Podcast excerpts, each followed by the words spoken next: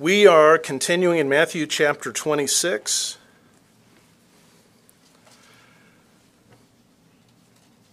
Verses 6 through 16.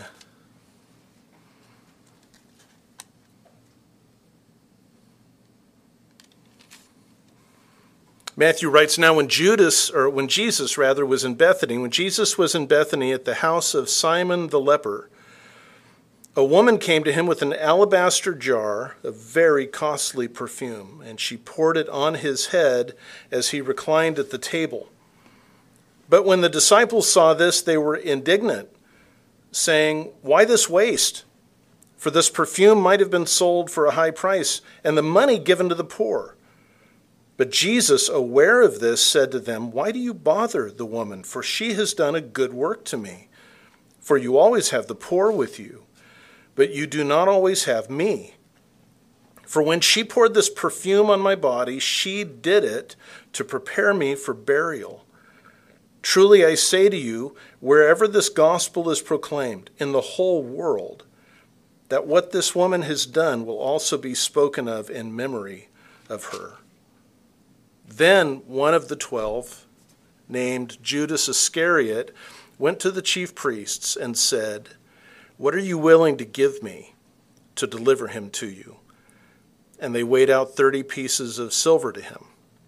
And from then on, he began looking for a good opportunity to betray Jesus. Father, we thank you for your word. We thank you that you have preserved it for us, not through mystical means, but through multiplication, through thousands of manuscripts. We thank you that even in this story, when we read of the beautiful act of this woman and the treacherous, wicked act of Judas, you have preserved your word that we would learn. So, as we, as we examine these two and then compare them and contrast them, help us to see their hearts which were in opposition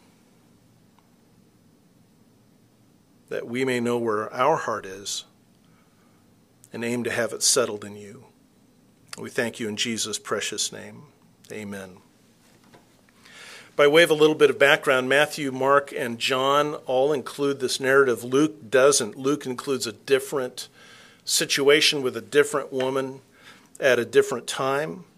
Uh, Matthew and Mark place it thematically on this Wednesday night of Passion Week. John places it chronologically on the evening before Jesus entered Jerusalem during the triumphant entry, so it would have been the previous Saturday evening. Um, the broad outline of the passage is very simple. Mary anoints Jesus. Judas agrees to betray him, and then we then we bring it home. Um, so let's look at these two events. When Jesus was in Bethany at the home of Simon the leper, a woman came to him with an alabaster jar of very costly perfume. She poured it on his head as he reclined at the table. That's the situation. This woman, John identifies as Mary, the sister of Martha and Lazarus. It follows in John chapter 12, of course, follows John chapter 11. That's how numbers work. But it follows the resurrection of Lazarus, where Mary, Martha, and Lazarus figured very, very importantly. And then John begins chapter 12 by saying, Jesus, therefore, six days before the Passover, came to Bethany where Lazarus was, whom Jesus had raised from the dead. So they made him a supper there, and Martha was serving, and Lazarus was one of those reclining at the table with him. Mary then took a litra, about 12 ounces, of perfume of very costly pure nard, and anointed the feet of Jesus and wiped his feet with her hair, and the house was filled with the fragrance of the perfume. There are several Marys in the Gospels. John wants us to know this, this is the Mary, the sister of Martha and Lazarus. Mary comes to Jesus with an alabaster jar. Alabaster itself was very costly. It is a soft, fine grained mineral that is easily worked. It's delicate, was expensive, but was often used for various purpose, purposes. Excuse me, including containers for perfumes and medicines and ointments. Um, this was a Roman litra, about 12 ounces of pure nard or spikenard. Spikenard is a plant that grows in the Himalayas, so it comes from a, a great distance from Israel. That alone would have made it expensive. All the Gospels say that the oil or perfume was very costly, uh, valued at about 300 denarii, which would have been about a year's earnings. Um, it's hard to imagine pouring out uh, what in our time might be 40 or 50 or 60 or 70 thousand dollars worth of perfume all at one time. Uh, Mary pours the perfume out Matthew says she, and, and Mark says she poured it on Jesus' head. John says she poured it on his feet. Jesus himself in Matthew 26 12 says that she poured it on his body. So she didn't just dump it out in one place, she anointed his whole body for burial. Uh, none of these are contradictions in the text. They're simply differences in the way they, they tell the story.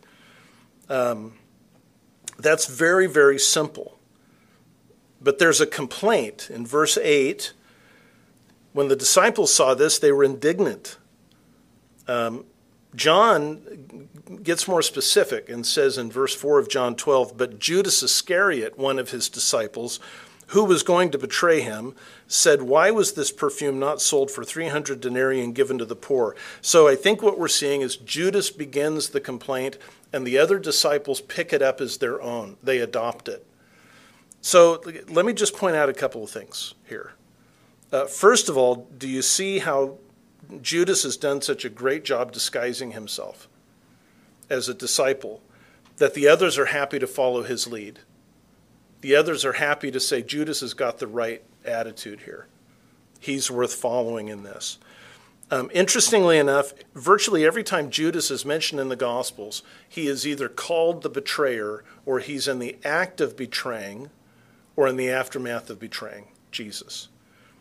Um, it's as though the gospel writers, uh, even as, as, okay, let me put it this way the gospel writers frequently let the story develop. They don't simply come out and tell us everything at once. It's, it's told in a story form. And like good storytelling, they let it develop and they let the drama of it develop. But they don't say, Judas, boy, he was great, he was wonderful. what a shock. Judas, from the very first mention in all the Gospels, is the one who betrays Jesus. Maybe that's because they were taken in so thoroughly. They don't want us taken in as we read the Gospels. The second thing that I would point out is that the fact that a large group has a complaint doesn't make it valid. A lie is a lie even when the majority believe it. The more people who believe a lie, the more damaging it can be because the harder it is to challenge. But we can't put all the blame here on Judas. Matthews makes it clear that all the disciples were indignant. They're all morally offended by Mary's actions. They're not shouting at her, they're shaking their heads, they're pursing their lips, they're muttering at her. She hears it.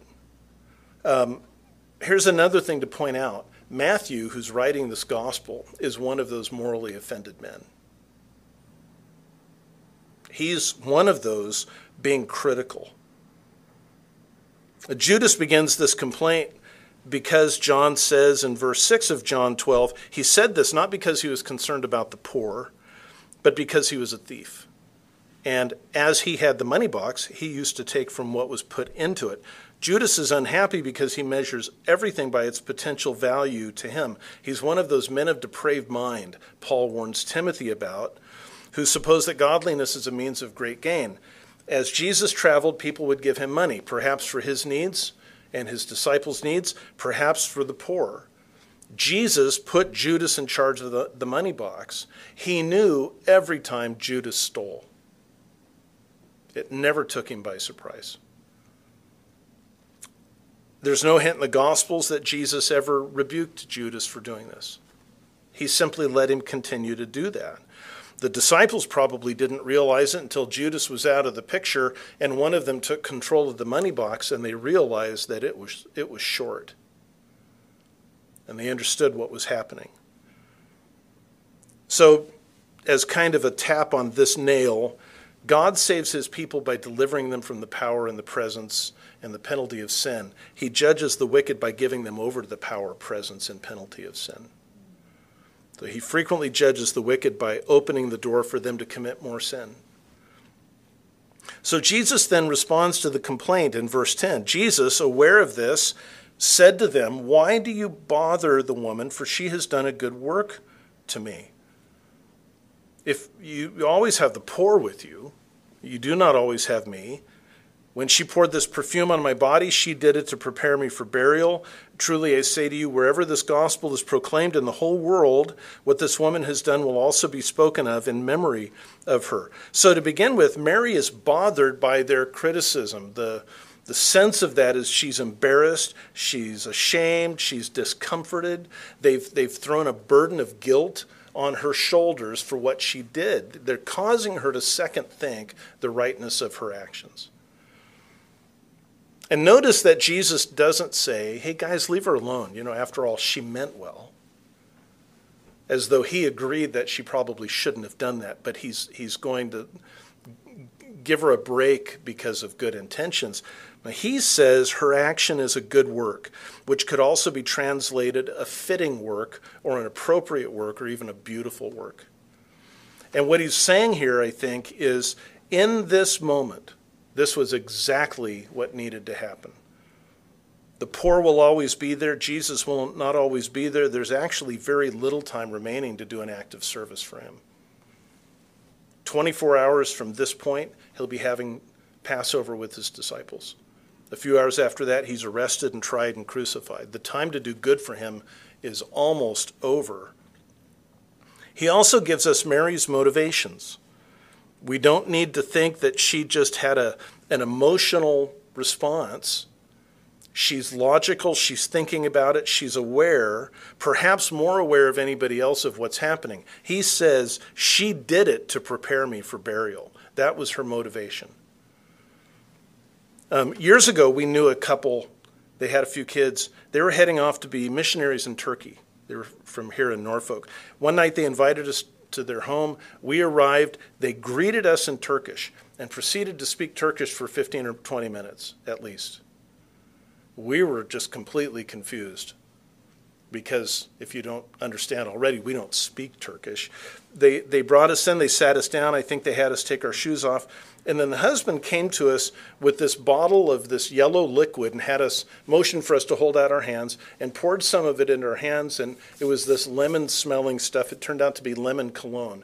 And this is a thing that they do culturally in Turkey. When somebody comes to your home, you because it's hot there it's dry they they pour out some lemon cologne in your hands and you wipe your hands and your face and the alcohol kind of cools you off as it evaporates and it's it smells good and maybe certain people don't smell good there and it's just a nice thing to do.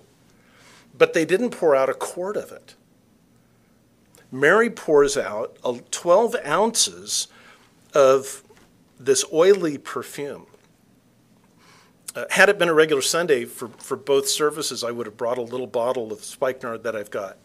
Um, it's not a pretty smell. It's not, it's not like the pretty perfumes that my wife wears sometimes. It's not a pretty smell. It's a strong smell.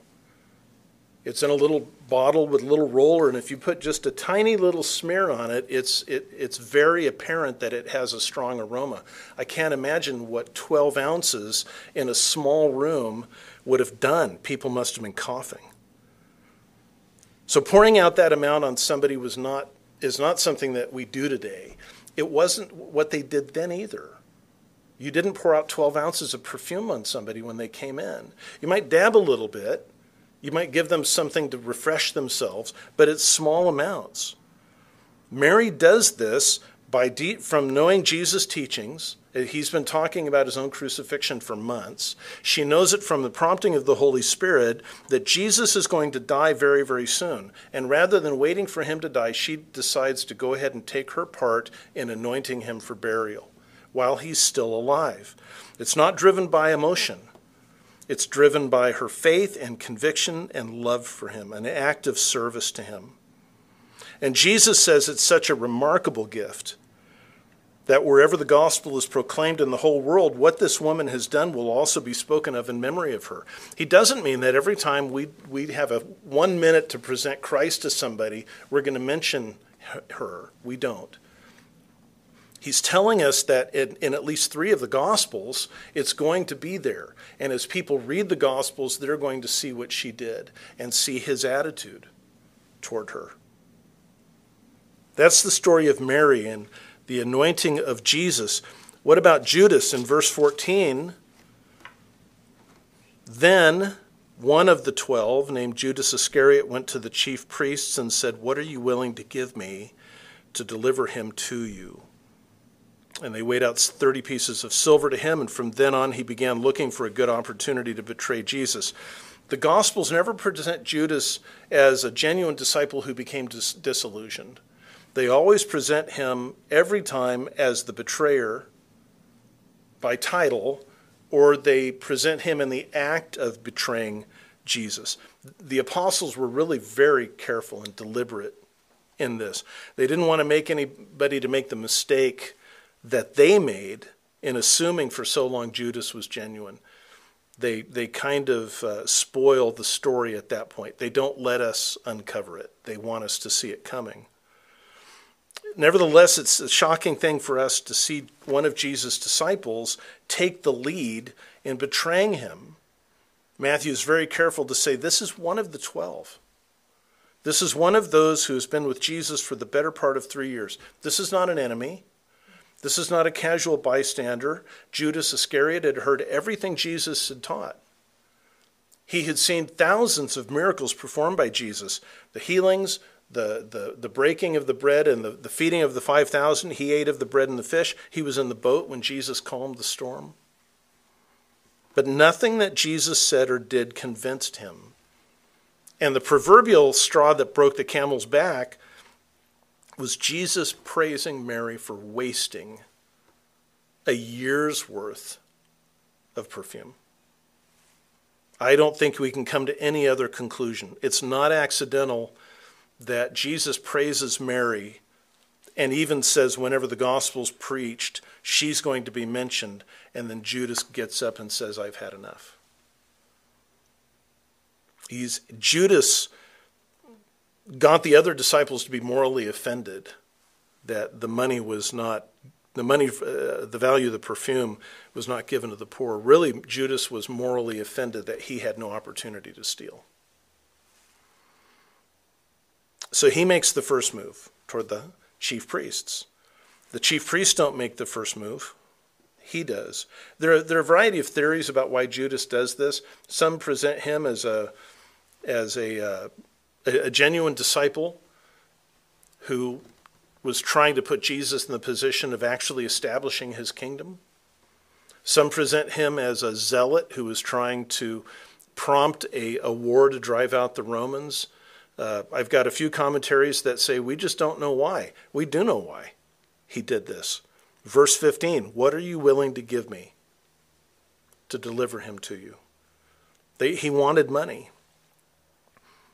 And we're told by Matthew that they weighed out 30 pieces of silver to him. 30 pieces of silver is mentioned twice in the Old Testament. Both times are important for this story. In Exodus 21:32, 30 pieces of silver is the minimum price for an adult slave. If person A owns an ox and the ox gets loose and kills the adult slave of person B, person A is to pay person B 30 pieces of silver. That's what a slave is worth. And in Zechariah 11, verses 12 and 13, it's the value that the Israelites placed upon Yahweh. So verse, in verse 12, Zechariah says, I said to them, I said to the people of Israel, if it's good in your sight, give me my wages as a prophet. But if not, never mind. So they weighed out 30 shekels of silver as my wages. Then Yahweh said to me, Throw it to the potter. That valuable price at which I was at which I was valued by them. So I took the 30 shekels of silver and threw them to the potter in the house of Yahweh. We've, we've got several prophecies and prophetic pictures of Judas receiving 30 pieces of silver and then throwing the money back into the sanctuary, and the chief priests. Uh, just so ironically, the chief priests say, We can't keep this. This is blood money. When it came from them. And so they used it to buy a potter's field to bury Judas in after he committed suicide. Judas didn't bargain for Jesus' life. He was willing to accept 30 pieces of silver. If they were going to get 300 pieces of silver for the perfume, maybe he felt like a tenth was what he could reasonably steal without getting caught. And so he got his money.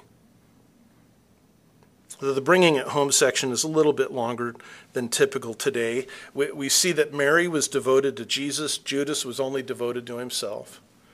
We see that Mary's love for Jesus was deep and humbling, uh, while Judas was faithless and apathetic and greedy.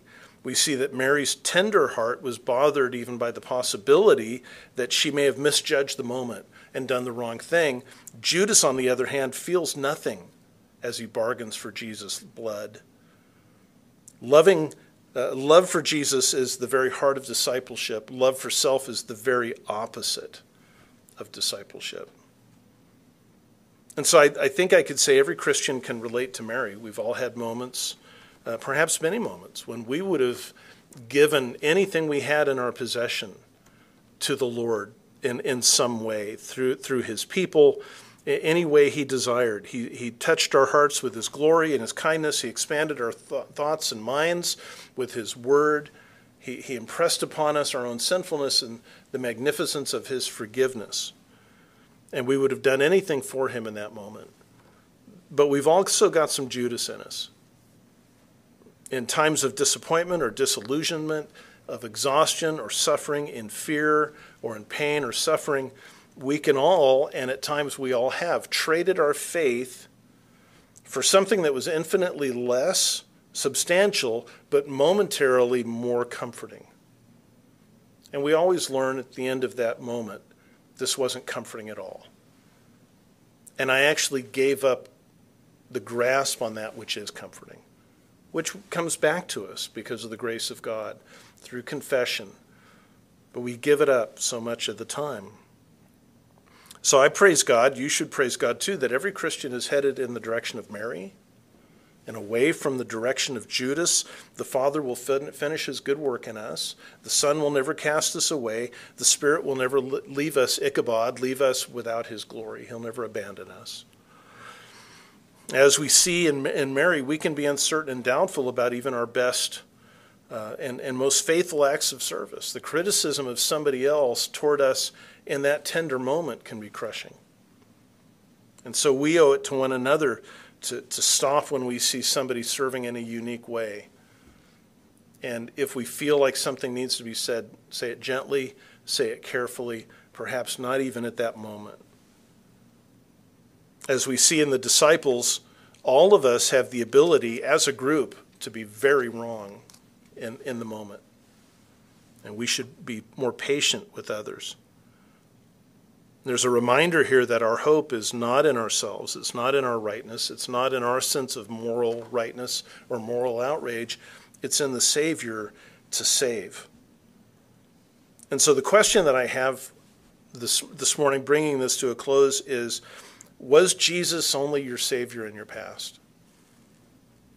Or is he your Savior today? If, did Jesus just save you at some moment in the past? and start you on the right road so that you can live the rest of this Christian life on your own. If Jesus was only your Savior in the past, you should be afraid because you've not walked since then faithfully. If Jesus was your Savior yesterday, and He is your Savior today and remains your Savior tomorrow, you have nothing to fear. And like Mary, the moment will come, perhaps, when you can open up your hand and you can give what to you in that moment is one of the most precious things you possess without fear. By the grace of God, the believers around you will not criticize you for it. And by the grace of God, in those moments of fear and exhaustion and pain and suffering, you won't do what Judas did and try and get a, a fraction in order to comfort yourself. Father, we thank you for your word and for your love for us, for your graciousness to us. Would you help us to continue to remember and continue to reflect on the greatness of what Jesus has done? The men around Mary were shocked that she would have wasted such a tremendously costly substance. And yet, for you, it, it wasn't worth what one of her tears would have been. John writes that she poured out the perfume on your feet and then she washed them with her tears. And she dried them with her hair. And it wasn't the perfume that was valuable to you, it was the love that was valuable. Teach us that love. Teach us that love, Lord. We ask this in Jesus' name.